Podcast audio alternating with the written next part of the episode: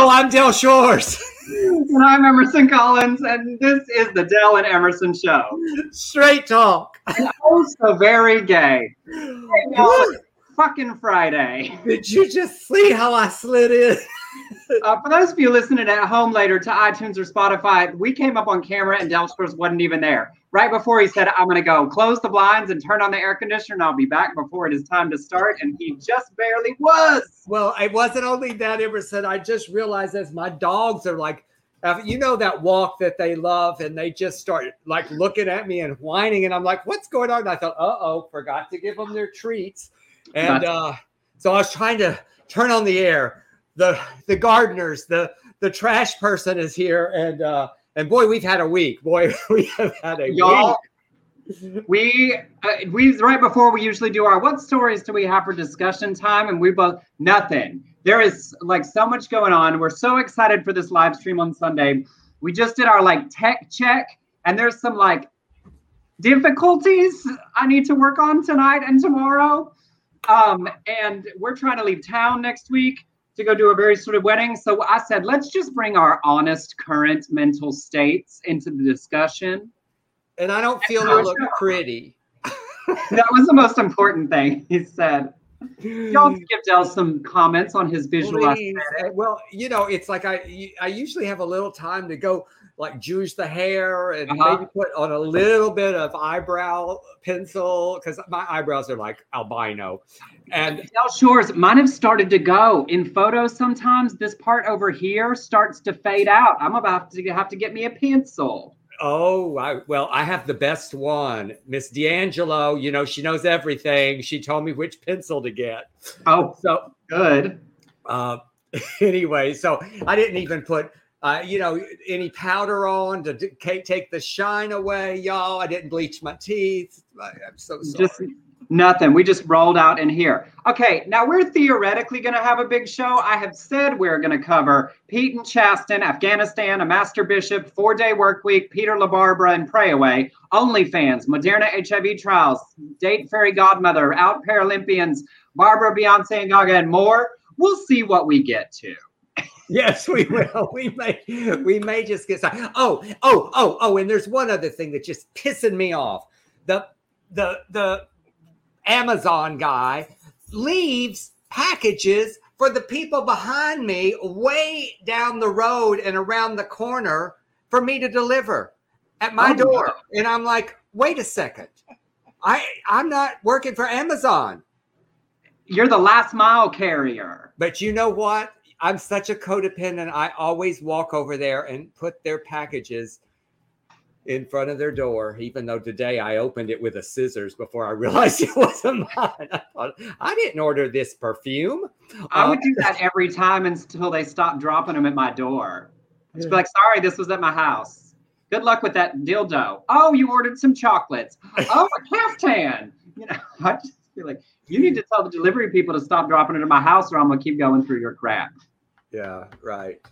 Um, We did So- also have a delightful lunch today, a family lunch, if you will, with Louise Beard and Rosemary Newell and Anne that just warmed my heart before my afternoon went awry. Oh, we had such a great time. Louise is sitting to the right of me right now. So if you hear laughter, she's always such the greatest audience. And uh, she she's in her house dress. She just brings these house dresses and has no bra on, and we don't care. We just you know it's just me and Louise. It's me and Lulu. We got me and Lulu. I don't give a shit. So. Yeah. Uh, so she's uh, she said if I don't I said sit there listen to the show she said as long as I don't have to be on camera I said oh honey I'm not asking you to be on camera We're not looking for a third co-host. We prefer a silent partner. Did you see her grabbing that?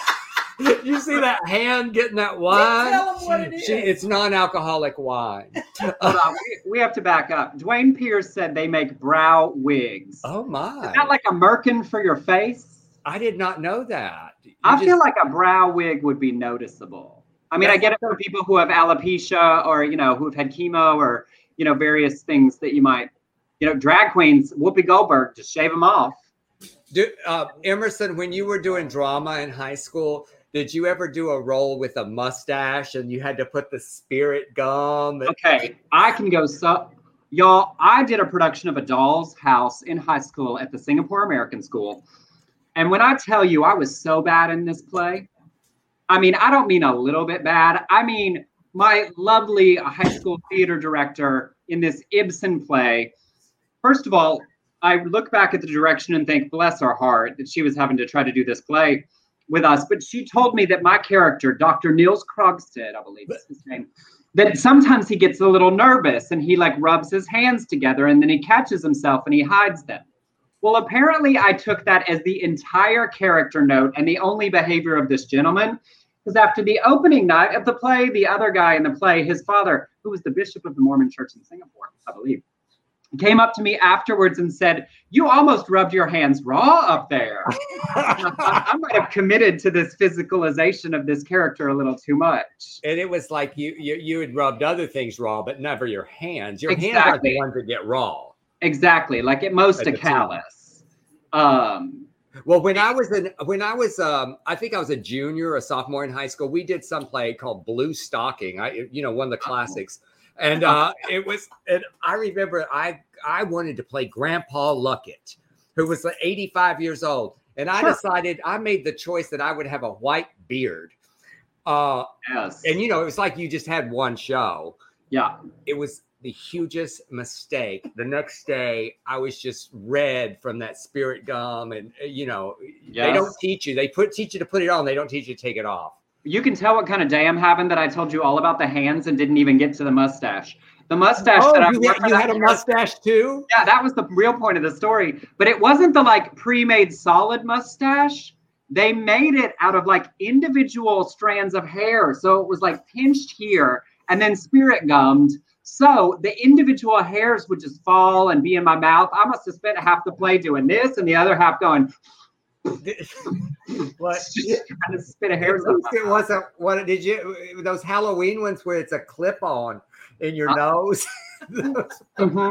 That doesn't seem practical. But but wait a second. I want to. I, I I'm very interested. Is that so? When you did this this mustache, did did how did did you take it when you took it off? I mean, you probably had more than one show. We only had one in Zapata.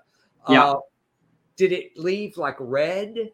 Yes. Yeah. That, that we well we had spirit gum remover that you like brush it up underneath it across as you go, but it's still my face is sensitive.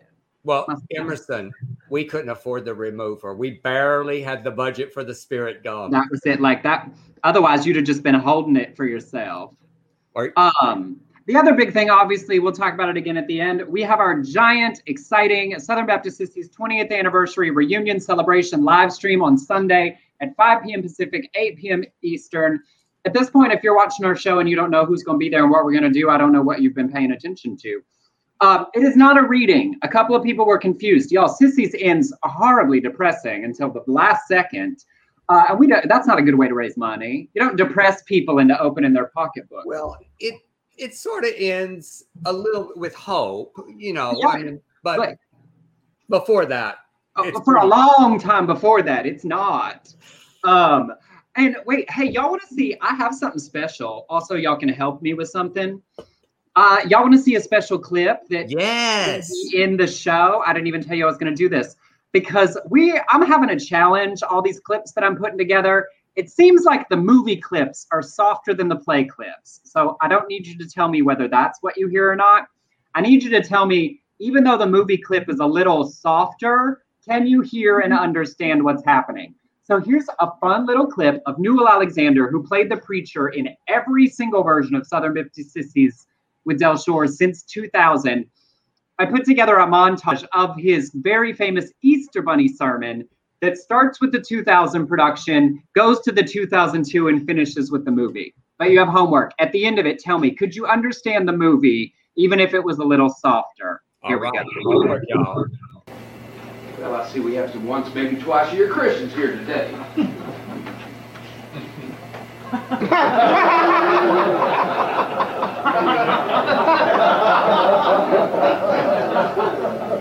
darken our door on Easter and around Christmas.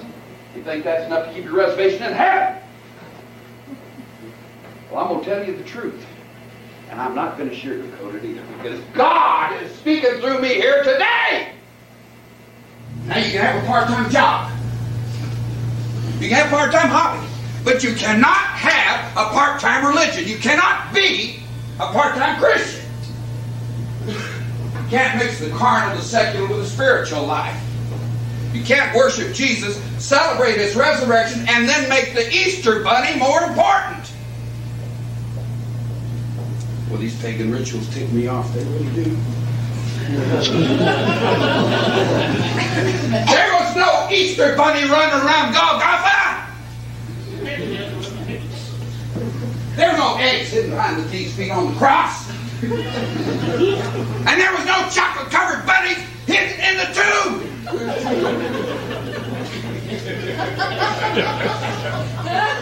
Mary Magdalene, you know Mary Magdalene, did not have an Easter egg coloring party for the disciples on the night before Christ arose. Let me tell you something else. There was no elves in the manger with baby Jesus. Amen. There no reindeer mingling with the calves and the donkeys. And Santa Claus did not leave gifts for our Savior and put them underneath the Christmas tree. You cannot mix it all up, my brethren. It just does not work like that.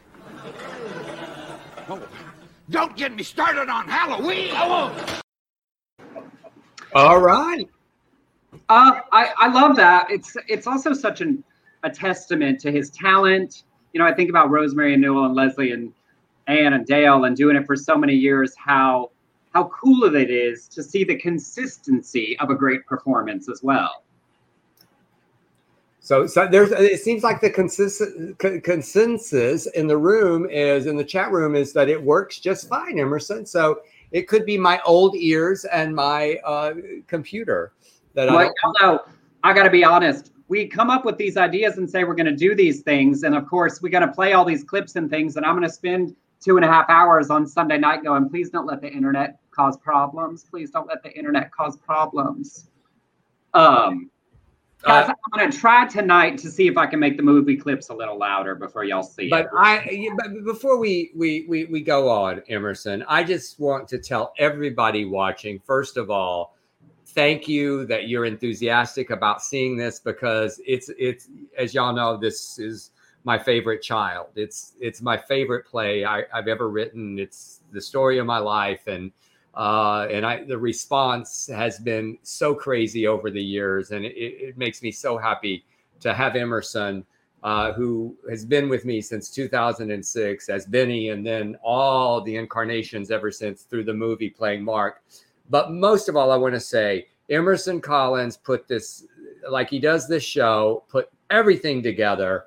So it is a testament to your amazing work work ethic for one thing, and um, we're we're we're just excited to share this with you, and also to to do something very special, uh, twofold, really. Uh, I, I I know that it, you felt it when you watched Newell Alexander in that theater, how much we miss live theater, and for us to be able to give back to all of these theaters that have produced my work. Many of them produce Southern Baptist Sissies, but also uh, we are launching this writers search where we want to find Southern LGBTQ plus uh, storytellers and to help facilitate getting their stories made. So there's my big pitch for y'all. Please, please tell everybody, tell your rich friends especially, your Yeah. rich friends with a soft heart. I know. Let's be honest. I do all this work because I can't write a check. Y'all, once I make that money and I can write checks, you ain't gonna see me doing nothing. I'm gonna, write, I'm gonna say, here's a big check. Good luck with all that shit. It's like, we need to talk to all those rich people that were in the play that are now rich to make sure they donate. Uh huh. But seriously, and remember, y'all, we know it, not everybody can afford.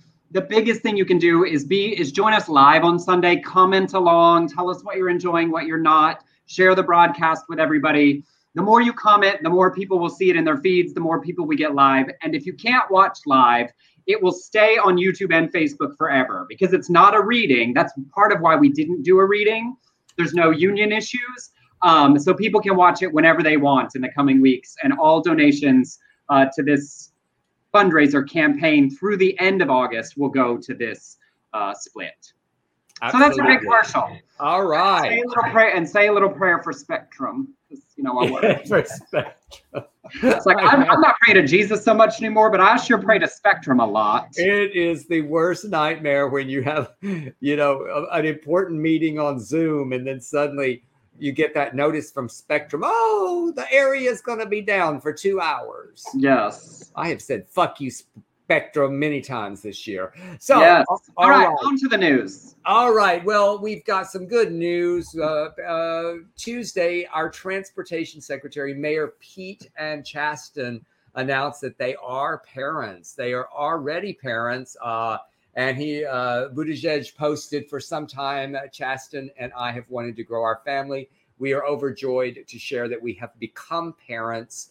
Uh, the process isn't done yet, and we're thankful for the love, support, and respect for our privacy that has been offered to us, but we cannot wait to share more.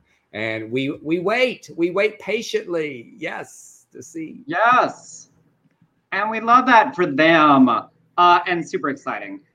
Uh, moving on quickly, the situation in Afghanistan is obviously incredibly complicated, both politically and there's giant arguments we're not going to get into. Since what we focus on here is the LGBTQ news, y'all know uh, what I care about is what can we do that's useful, that's concrete, that's productive.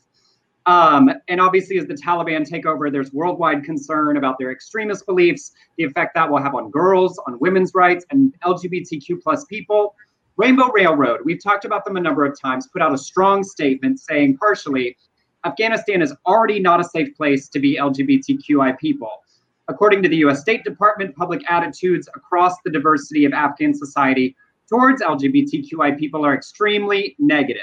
Although it remains to be seen how the Taliban will respond to international pressure to uphold human rights, early signs are not encouraging. Just last month, a Taliban judge threatened that gay men will be crushed to death by toppling walls onto them should the group regain control of Afghanistan. Rainbow Railroads received 50 requests from Afghanistan this year. They expect that number to go up explosively in the coming weeks and months. They said, moreover, there are very limited human rights defenders and civil society engagement to support LGBTQI persons at risk. However, we are currently relying on our deep international network and contacts within the country in order to reach people at risk. Obviously, they want governments to support LGBTQ refugees. They're fielding three to 4,000 requests for help around the world a year. So there aren't LGBTQ organizations there to give to. Rainbow Railroad is the one I have found that will likely be most specifically working with people. So if you sit in your what do we do frustration, uh, donate to rainbowrailroad.org. That's what I will be doing this week as the small thing we can do on an incredibly difficult situation. Right, and you know, as as I'm watching the news, I you, you guys know I'm a news junkie, junkie so I you, you see so much in the news about women, and and yes, that that that their plight is is in danger, and I I'm loving some of the the bravery of school teachers there, and and you know that that mayor uh, who is speaking out, and hopefully there will be some changes. I don't know. Uh, but it's going to be a struggle for them. But but th- th- we have not heard this story, and so I'm I'm so glad you you gave us that, I mean, the BBC had a horrible one from a gay guy who was like, I haven't left my house since this started. Women that are refusing to leave the house out of fear. I mean, it's going, the darkness there is I going mean, to it's just horrific watching that baby being passed over a fence this morning. It was just, it's heartbreaking. Um, all right. And, and I, I don't know if this is lighter news or if it's just, you know, I do Oh, I think to- this this is lighter hypocrisy. I definitely it's lighter so. hypocrisy. I love, uh, yeah. I don't always read these headlines, but Emerson so cleverly uh, gives us headline or gives me headlines, but I must read this headline. He just named this simply Master Bishop uh, and spelled it M A S T U R. Okay, so that bishop right there, that that happy, he looks happy. Uh, last week, images made the rounds of Brazilian uh, Bishop Tomé Ferreira de Silva semi-nude and masturbating during a video call with another man. His uh, di- di- diocese in uh, San Paulo covers half a million Catholics. Catholics, and he confirmed the man in the video was him. He said, "Oh yeah, that's me. That's yo, yo, it's, uh, he believes the video was released by someone he lives with, hmm, and he reported it to the police. Uh, in 2015, he was accused of taking church money. Uh, they let that slide, by the way, Uh-huh. and giving it to his driver, who he allegedly had a romantic relationship with. Um, now, this is what's that's it's wonderful. The Pope accepted his resignation on Wednesday. Um, I love that he resigned. I, I, I'm sure that there was some some pressure, you know. But also, it's like they shift priests around the world on, you know, by train, plane, automobile, and broomstick to keep from firing them. This was. They must have wanted him gone. Well, I think it, it's just I was too much. They said, you know what? You stole that money. We let you slide. You gave it to your driver lover, and now You were, but you were, you were Winnie the Pooh in it on Zoom, and that's just a bridge Yeah, too you- far. you know Jeffrey Toobin it. Yeah. Yes. Yes. If you didn't get that reference, I'm good with that. Uh, oh, if you didn't look it up, it's just uh, you know, got, you got to learn when your cam- camera's on or not. yeah. What's right, up? rolling on. Nothing. What? The next one, uh, this next one comes from out California, Representative. Well, I lost his name. Well, anyway, this out California representative has introduced something I want us to discuss. The 32 Hour Work Week Act. It would amend the Fair Labor Standards Act of 1938. That's a long time ago. We could update it to create a four day work week nationwide employers would pay time and a half beyond 32 hours. The release said multiple studies have shown that shorter work weeks improve worker morale, quality of life, and child care expenses. They also reduce healthcare premiums for employers, reduce employee sick days, and lower operational costs. Now, just in case you think this is just people wanting to work less, which is true, Iceland ran a trial program for four years, 2015 to 2019, reducing 40 hour work weeks to 35 or 36. So it was four and a half days without reducing pay and found it improved productivity. Now, 86% of Iceland have reduced work weeks or could negotiate for them if they wanted to. Conservative politicians opposed the idea, afraid it would be a burden on already struggling small businesses and reduce productivity. That's uh, Mark Takano, by the way. Mark. Takano. Yes. Uh, now, y'all, I, I, I'm obviously for it, but I haven't had a five day work week since I graduated from college. Like, you know how I'm gonna spend my Friday night? I'm gonna be trying to figure out how to up the sound levels on 40 minute videos that we're gonna play for you on Sunday. Uh, and then tomorrow I'm gonna upload them, and then on Sunday I'm gonna spend all morning getting it ready. Like, our work days are whatever, but for those of you that work actual, I go to job in order to support the rest of my life. How do y'all feel about it? I, th- I, I, I'm all for it too, John Martin. More time for theater. I love that. yes. Erica Whatever. said I get paid 40 hours for 38 and a half hours of work. I don't know that one and a half makes a difference unless it's like showing up Monday morning at 9:30 instead of 8. Uh, um, But I think about, you know, like I think about how many other cultures in France, I feel like they only work 100 days a year. It feels like they're all, you know, they work 4 days a week, they take 8 week vacations. There's whole cultures that take like the month of August off and everyone goes to the Black Sea or whatever. there's also, you know, cultures that just nap a lot. I'm like, a big you know, yes. Spain, you you go Yeah. to Spain, you can't you don't. What is it like noon to two? Everything's closed. Makes sense. That's why they have those late night dinners. That is much my preferred lifestyle. Oh, that was late night dinners where dinner didn't. You know, dinner started about you know ten thirty or something. But it's Um, a peculiarly, it's a peculiarly American institution. I feel like a part of our like aspirational, pull yourself up by your bootstraps. That like fantasy that we sell that like everybody has equal opportunity, which isn't true. Um, that like it's it's a brag to say, oh, I worked an eighty hour week. You know that we find it impressive people that work too much, that work too hard, whose job is their whole life, whole world. Um, you know, as something to aspire to. Obviously, we all do different kinds of work. Some people work to live. You know, they work in order to afford and do the things they want to do, and that kind of life. And some of us have made our passion our work. Uh, but I don't think it should be a requirement. to work yourself to death. No, it should not. And if you do, you should get overtime. That's well, yeah. Xana said overnight shifts on TV production are usually four 10 hour shifts, so the overnight people can get some kind of weekend. Nurses are similar, where it's four night, you know, they work four nights, 12 hours or whatever. Um, but yeah, I think we just work ourselves too hard for too little. You know, there, there are other ways to make this all work out. Go for it. Go for it, Mark. To make it happen. Yeah. Uh, all right. We in in in our bigotry news. Uh, Peter uh, LaBarbera is that the way he's uh-huh. uh, yeah, he's the founder of Americans for Truth About Homosexuality. Uh, he's kind of faded, you know, little star faded uh, into bigot obscurity. Look at him. Just look at him. He just looks like a red faced bigot. Bigot uh, from the bygone era. Yes, but they need some help. Uh, he just wrote a review on the new Netflix documentary "Pray Away" uh, that I have not seen yet. I, I, I need to watch that. It looks like uh, as, as some of the new out leaders, you know, of the ex-gay conversion uh, industry, uh, ex-gay conversion therapy industry, and the trauma that it causes.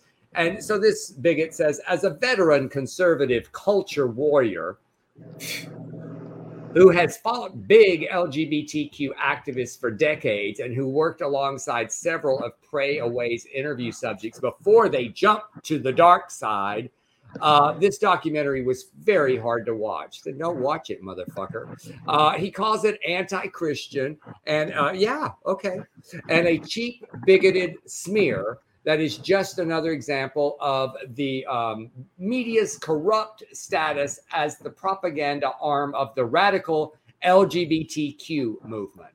Uh-huh. Uh, this is from the man who tweeted a few weeks ago basic common sense truth. Man, men cannot be women, women cannot be men. There is no such thing as a pregnant man. Two dudes cannot truly be married, neither can two women the anus is not a sex organ.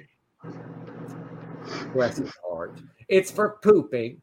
Uh, men and women can leave homosexuality and transgenderism behind.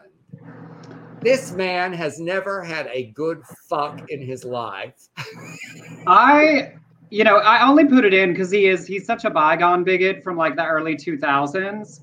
But I just love that, like, you are a grown man that wrote on the internet, on Al Gore's internet, the anus is for pooping. Well, you know, it's also for a little prostate massage, and heterosexual men enjoy that just as well. It's not even strictly homosexual, sir. And that he feels betrayed by his former brethren in arms against the homosexual agenda. I love that he watched this documentary and just though you used to be my friend, looking at those used to be ex gays that have that, that have come back out so to speak, and just feels betrayed by think, He said it's anti-Christian, which I would say, you know, that kind of Christian, sure, anti anti that kind of Christian, and oh. a cheap bigoted smear. Well, yeah, it's a it's it's a smear against bigots, sir.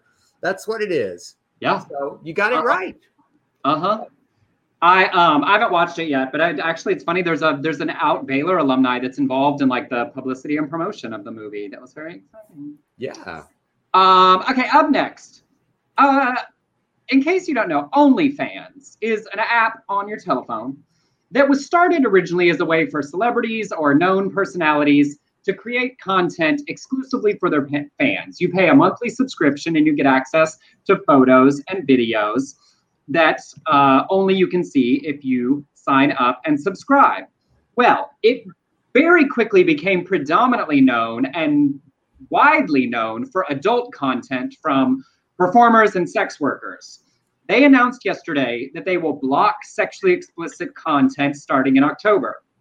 It's reportedly an effort to raise money from investors and to satisfy banking industry pressure because you know there's weird gray areas around sex work and prostitution and where it's legal and what isn't.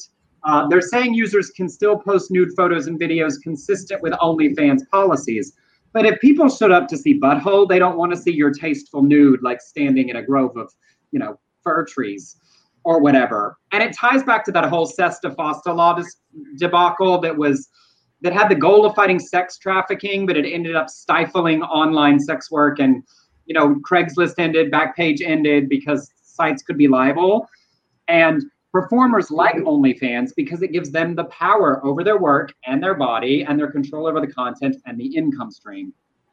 Um, so it's been a big hubbub on the last 24 hours, and particularly because I don't know if you all saw, I noticed a, a, a significant uptick in people across my social sphere who started OnlyFans accounts during lockdowns in yeah. pandemic. People who were out of work, people who lost other jobs, who had a way to make money at home while we were in lockdown, people who paid rent that way.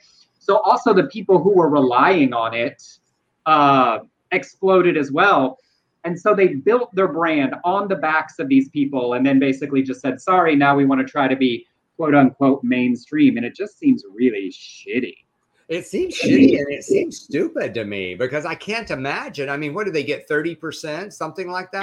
Yeah, some 20 or 30. Yeah. They're, they're going to really, I mean, for uh, wanting these investors or, or wanting to satisfy banks or whatever, I feel like they're going to take a huge hit. So, well, a tons of people have talked about that's what happened to Tumblr.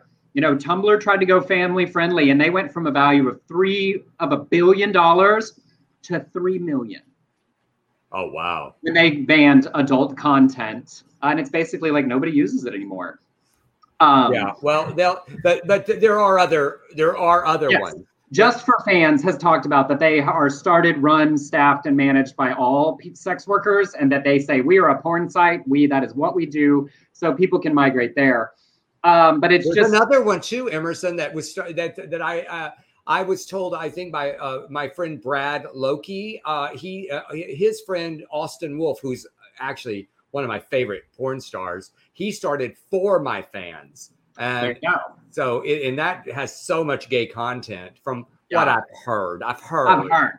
I've it's heard. also the like puritanical is like society dismissal of people who do sex work, um, as as if that isn't hard. Like, in, for those of you who don't enjoy this kind of content, these people are now full time at home production studios, video editors, marketers, lighting, producer. They schedule shoots with each other. Like the, the, the work part of sex work for that is work.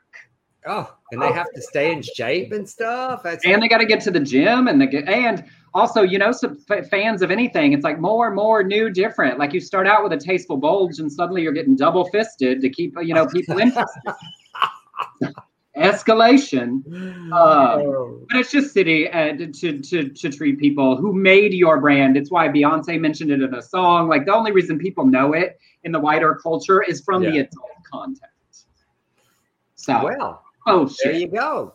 Well, we're more than in, we're more than past the halfway house point of this show. And if you like the nonsense and the news that we try to bring you, you can send us a tip on Venmo to at Emerson Collins or on PayPal to Beard Collins Shores Productions at gmail.com. Thank you to Bob Bielenberg, who's already made his contribution today. You, Bob. It's in the ticker below. And remember, if you're listening back later on Spotify, iTunes, Google Play, or Alexa, whatever, our Venmo and PayPal still work then too. They work 24 hours a day, anytime. We'll take your money any hour of the day or night. And and if you can, as we always say, just share us. Just write a review or something. That's Good. Right. You don't don't write a bad review and yeah, and and not tip us. I yeah. Mean, like you'd be the shittiest person on the earth. Yes. Uh, so uh, all right. Uh, I love I love Emerson that I actually have Louise by me because you know how we miss uh, laughter and she's actually yes. laughing at my jokes and I feel like it's not just the Chihuahuas who look at me blankly and uh, they, they, don't appreciate it. Louise is appreciating my jokes today. Yes. Uh, all right. This uh, Moderna, uh, one of the makers of the uh, vaccines that many of you probably have, began human trials this week on two uh, Moderna-based HIV vaccines. The study is the phase one stage, where it could measure vaccine safety and collect information on whether the potential vaccine has an impact on HIV. It would then move into phase two and three to collect data on whether it is effective or not. The potential vaccines have been determined safe uh, testing on humans, and they're looking for 56 participants for the trial set to begin yesterday and end uh, in 2023. This attempt is different than past uh, because using the Moderna approach or the RNA approach, it inserts mRNA strands into human cells, which basically is a recipe of bits of protein that are also on the virus. And then the immune cells can look for these proteins and attack them. Uh, did y'all notice how I acted like I know what I'm saying, that I'm so scientific here?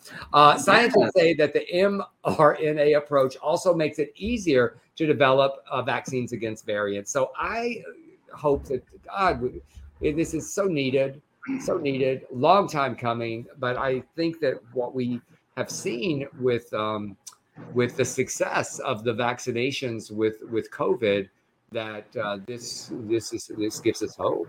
I mean, yeah, I mean, it's one of the most exciting things is if they've learned so much through this vaccine around the world that they are able to uh, translate this quickly to other things. And being able to quickly address variants is particularly helpful uh, in the variations on HIV strains as well. So, uh, a great thing that they are doing out of what we already know. Um, I'm just going to skip this next one completely. Oh, no, I need to do it because it sets up the next one. Uh, Lil Nas X, you know, my new fave continues to fly high. He's now the top stream rapper on Spotify. He dethroned DaBaby. I just skipped this big long story that happened for a couple of weeks where he's been on a downward spiral. He said a bunch of anti-gay, stigma-inducing comments about people living with HIV. He got a lecture from Elton John. He was dropped from a bunch of festivals. He apologized, deleted the apology. And y'all, this whole DaBaby kerfuffle somehow led to Leslie Jordan being asked about rapper T.I.'s defense of DaBaby. Well, Leslie said he'd never heard of T.I., called him TMI comedy, which led to T.I. inviting Leslie for a sit down very respectfully in the comments. And Leslie said that they could someday when they were in the same town. It was a long ass story that's been going on. That's the Cliff Notes. I included it because it eventually made it to Leslie. Um, and then Lil Nas X did a recent interview and said the honest truth is I don't want to speak on a lot of the homophobia within rap because I feel like this is a very dangerous playing field. It's more for my own safety rather than anything else. He said he feels unsafe, especially after Call Me By Your Name. There was literally someone who chased his car and yelling, fuck you. And he started getting security. He said, I feel like it couldn't be a coincidence. Like that the homophobia against him and his work is having real world danger accompanying it. Uh, but in a much lighter note, he also said he is dating. He didn't say who, but he told Variety, I found someone special now. I think this is the one. I can't explain it. It's just a feeling. And oh. that deserves to be so happy. I'll do, I'll do the, my sissy imitation. Ow. Ow. Um, I loved this story when I read it. I actually knew this story, this next story. There's a woman on Twitter that shared, I had a coffee date with a guy yesterday and when he went to the bathroom, the gay guy sitting behind me passed me this note. And the note said, a warning. Uh, it was a, it was scribbled on a CVS receipt. It, y'all, when I read that that it was scribbled on a CVS receipt, I go, well, that could have been like a one act play. Have you seen those CVS receipts? And he wrote, too many red flags. Run. Be safe, girl. like, so people ask what the red flags were, and her follow-ups explained that uh, her date disagreed with her over DaBaby, the baby's recent homophobic remarks and praised a sexist YouTuber. And she said, Well, I recognize the red flags, but I wasn't in danger. So I thought, Well, I'll just stay. And of course, I had to debate him. I'm sure my guardian angel was exhausted and was like, Bitch, leave. Uh, there were a few other uh, glaring red flags that I won't mention, but don't worry. I would have recognized them with or without the note, the CVS receipt. But the note was greatly appreciated and add, added some laughs to my night. There won't be a second date. So I guess girl did run. A user pointed out men who date men know men. You might want to listen, girl. I mean, that is a fairy godmother, literally. Yes. Uh, but right, I just love that he had those that CVS receipt. Have you ever done that? Like leaned over and weighed into somebody's uh, conversation at another table? I yeah, only I've asked for chips, uh, but I yeah. that is not That's interrupting someone's conversation. I just have urges sometimes. Can I have some? Are you going to eat that? Uh, That's surprising to me, actually. I would have thought that you would have been more inclined to have been like hearing somebody talking. Excuse me, I just need to say. well, thank you for the encouragement, Emerson. I will do that from now on. I, say I just couldn't help but overhear. I couldn't help but overhear about your marriage, and let me just tell you from that, you know, dating that younger guy. It's not from the experience. Could I have that? Uh, are you going to eat that guacamole? uh huh. But you know, look, I'm, I'm, it sounds like you and your mother just shouldn't spend that much time together. Maybe you should limit your visits to just 24 hours. I would just have thought you'd have done that at an airport or a bus or a train. I, think that, I, I, seriously, I, I mean, you know, with the pandemic, I probably won't for a while, but I think, I think yeah. I may start. I may, um, why not? Oh goodness. I, uh, I feel like we're giddy. We are yes. tired and we're a little bit giddy. So forgive yes. us with this crazy show. Like you're talking and I'm over here like trying to like download the mo- the movie into this app to see if I can turn the volume up on it so it can output while we're doing. I, do, I do. I, I see. I don't have the ability. Y'all notice that Emerson gives me that slide where it's just me on screen. I don't have that control, and he never gives him, so I can go off and you know uh-huh. masturbate or whatever you do. uh-huh. Jeffrey tubing his way through the evening. Wouldn't that be awful if you if you pushed me away and then you I came back? Oh oh oh! And, and in bigotry news, just a little bit of forehead sweat, just a little bit a little bit flushed.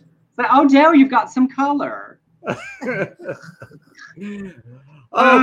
we. Uh, all right, rolling on. We talked all about the Olympics and how much I love them, and we are headed towards the beginning of the Paralympics, uh, which start on the 24th and run uh, through the beginning of September. Uh, they have followed the Olympics since 1960 in the summer, and I believe 68 or 72 in the winter. Outsports once again tracking out athletes. At least 23 athletes who are out will compete in 12 sports. About 4% of Paralympians, almost double the number from Rio five years ago. The US has seven, this time right behind Team Great Britain with eight. Like this summer's Olympics in Tokyo, uh, the other Olympics, the first openly trans and non binary competitor, Robyn Lambird, there on the screen, will represent Australia in the 100 meter women's wheelchair race. Now, all of the out Paralympians are women except for one male athlete, uh, Great Britain's Lee Pearson on the left, an 11 time gold medalist in para equestrian sports. 11 times. Wow. Sir. That's at that point, it's just greedy. It's just they, that's like you know when Kelsey Grammer and Allison Janney Allison just Janney. winning the Emmys, and it's like just stop. You know, I have said for all time, once you have won an Emmy for a role, you should not be eligible to win the Emmy again for that same role. It would open up the the nominations to other people. It would ensure every year there's a new winner because Al- Allison Janney as CJ Cregg in The West Wing is one of my favorite TV performances of all time. But once we told you you're the best, we expect you to keep being the best the next three or four seasons or whatever. Do you remember that awkward year where she seemed kind of uh, a little intoxicated and tried to give it to somebody? Uh, try, tried to bring them on stage and give it. Oh, was it the Christine Lahti? Who was it? There was she did she forced someone I think to come up on stage. And it was her. so awkward. It was it was uh it was kind of the opposite of when Kanye told Taylor Swift she didn't deserve that award. Mm-hmm. Uh, was it Mariska Hargitay? I forget. Oh, I think it was. You're right. Yeah. I believe it was. It was her. Uh, uh, yeah. Uh, but yeah. And they would never go to that because it's great for a show to be able to say we won another Emmy this year for the same person. But just for the actors, I do. I feel like once you've won for that award, that that role, we have said you doing that is the best thing there is on television. Of course, it's going to be good again the next year. I believe that uh, Kelsey Grammer actually recused himself from being nominated after he won like five or six or something. Uh, uh, I stopped paying attention to his life once Camille left his ass. Well, that was before Camille. This is when we like, you know, when we're doing, yeah, Cheers and Frasier. So yeah. anyway, uh, all right. Uh, well, you know, our heroes, the Texas Democrats, after 38 days, uh, they held out to block the GOP voting bill and it's come to an end. So before that, the Texas Speaker of the House, Dade Phelan, had signed a civil arrest warrant for all 52 of them who fled the state, including out lesbian represented Celia Israel. Uh, or C- Celia Israel. Uh, I I think it's Israel, but uh, but for Celia, it meant more than leaving. It meant canceling her wedding to Celinda Garza, her partner of 26 years. The two had uh, planned a July 15th wedding on the Texas House floor. Uh, for her, it was a statement in a state legislature with a long history of passing anti LGBTQ uh, legislation. Uh, she was in a fitting for her wedding outfit when she got the call to leave the state. Uh, Celinda wasn't happy. She said, We got in the car heading back home from South Texas. And I said, I'm really sorry, honey. I'm really, really sorry. And uh, I said, Politics is dumb. And she said, Yeah, politics is dumb. Uh, she didn't say that's okay, baby. She right. Said, no. Politics is dumb. Uh, Israel said the two had planned on attending a country music festival in Marathon, Texas after the wedding, where, um, you know, I don't know who was performing, but uh, they missed but it. also, Celia was literally a runaway bride. Just like she was, what you know, what uh, or what- however they identified bride, whatever. The uh Celinda, I you know, she was like, Did you just convince those 51 other Democrats to leave the state of Texas? Because after 26 years, you got cold feet about our wedding ceremony. like, can you imagine? And I love that she was like, I'm so sorry. And she was like, arms crossed. I can just see it. Yes, politics is dumb. She did not say, "Oh, honey, it's important. You know what you're doing for the people and voting rights and trans kids and all of the." No, she said, "No, you ruined our wedding. 26 said- years you waited." She was in a fitting. She goes, honey, the, the, the waist needs to be cinched just oh, I gotta go. literally got the phone call running out of the fitting of her wedding ensemble. Uh, and I can just see, Cel- you know, Celinda. I hope for the rest of their lives, she's like, you made me wait 26 years and 38 days. Well, maybe they, make, maybe they could do some amazing wedding on the Uh, steps or something. Of course. statement. But and I love that she wanted to do it there for our community to point out how much how, what was done against us and is still continuing to be done as they're back. Abbott is fighting for those anti-trans legislation. Um, even using her wedding as symbolism for our community shows why she's such a rep- good representative for the people she represents and for our community. So genuine applause to the Democrats for doing something to draw national attention uh, to the voting rights issues uh, there Yeah. as we head that way. as we do. You know what? I just hope it backfires so badly on them. I hope that it just activates everybody to just rush to the polls and say, you know what? Texas is blue, motherfuckers. I know, same. I'm like, it's time, Beto. It's time. Beyond. It's like, I hope it makes enough people ready uh, for him in 2020 because it's 2022. It's next year is is that election. So you can bet I'll be on the phones and writing postcards for Beto. Get rid Is of Beto running for sure? I, they, I feel like they, I don't know. I didn't know that it was like an official announcement, but I know that's been big discussion and he's been visible and vocal again lately. So hopefully we're laying the groundwork for that. Yes, absolutely. And right, in ridiculous celebrity news, I love this story so much. Obviously, you know, Barbra Streisand has meant a lot in my life personally, as I did Buyer & Cellar, the story of Barbra Streisand's basement. Blake did Blake Sings Barbra. She means a lot at our house. Barbra hasn't had any fucks to give for so long. I don't know that she ever knew how to have one. She did an interview for Australia recently uh, that was just hysterical to me. The interviewer gushed about Beyonce's magical rendition of The Way We Were at the Kennedy Center Honors, where Barbra was honored. And she asked, Was that as powerful as it looked? And when I tell you all, if you've never seen it, go to the YouTube and watch Beyonce sing The Way We Were. It is magical, it is magnificent. It is such a lovely tribute, a different interpretation that is very respectful. It did great honor to the song and to Barbra. But Barbra said, well, she first sang it once, and I can't do a good impression. Well, she first sang it once, and I didn't think it was good enough for her. I always think like a director, and I want the best for my actors and singers. I know she did it over and she did it beautifully the second time. She did not need to tell anybody that story. Wilkinson asked if Beyonce knew Barbra didn't think the first take was good enough. And Barbra said, I think she knew it. I think she was the one who actually asked to do it over. She straight up just said, Beyonce didn't do great, but it was much better the second time. That's just her answer.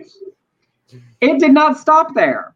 They then moved on to discuss the A Star is Born remake with Lady Gaga. And Barbra said, At first, when I heard it was going to be done again, it was supposed to be Will Smith and Beyonce. And I thought, hmm, that's interesting.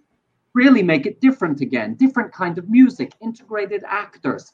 I thought it was a great idea. So I was surprised when I saw how alike it was to the version that I did in 1976. She just said Lady Gaga made a copycat. The host said the similarities were probably a compliment, trying to help it out. And Barbra said, I thought it was the wrong idea. And then she said later, after they were like, well, it was successful, she said, I don't care so much about success as I do about originality.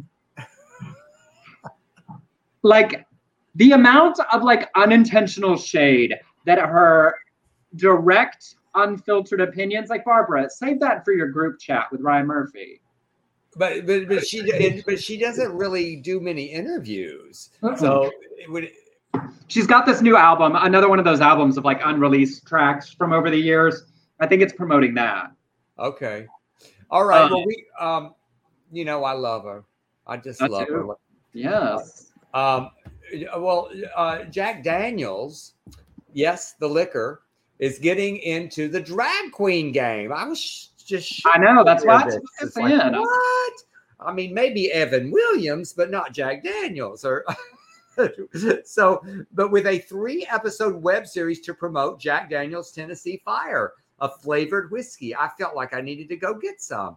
So RuPaul's drag queens, uh, BeBe Zahara Benet, Trinity the Tuck, and Manila Luzon, one of your favorites, right? Uh, yes. They star and uh, they arrive at the Jack Daniel Distillery for Drag Queen Summer Glamp. Uh, they compete in glamping challenges with uh, barbecue and get the product placement as they learn about the whiskey from the Jack Daniels employees before they make a pride soiree. BeBe said the idea of three big city drag queens glamping out at the iconic Jack Daniels distillery was a an experience I could not pass up course, free liquor. Uh, Trinity said, as someone from a small town in Alabama, I'm thrilled to be a part of a series that promotes dialogue between different communities while raising visibility of the LGBTQ plus people in rural areas.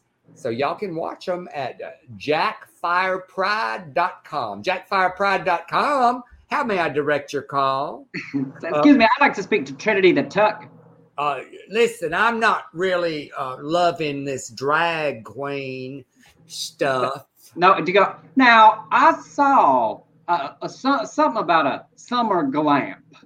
Now I've done a lot of camping in my years, but I, I got I got to be honest. I'm I, I don't know. I, I could be interested in a glamp. I could I could be convinced. Um, you know, I like a feathery uh, wrap thing. You know, I'm I curious. You might say I'm curious. That that's all. It's mostly about the whiskey, mostly. But whether they going to be there, those nice ladies.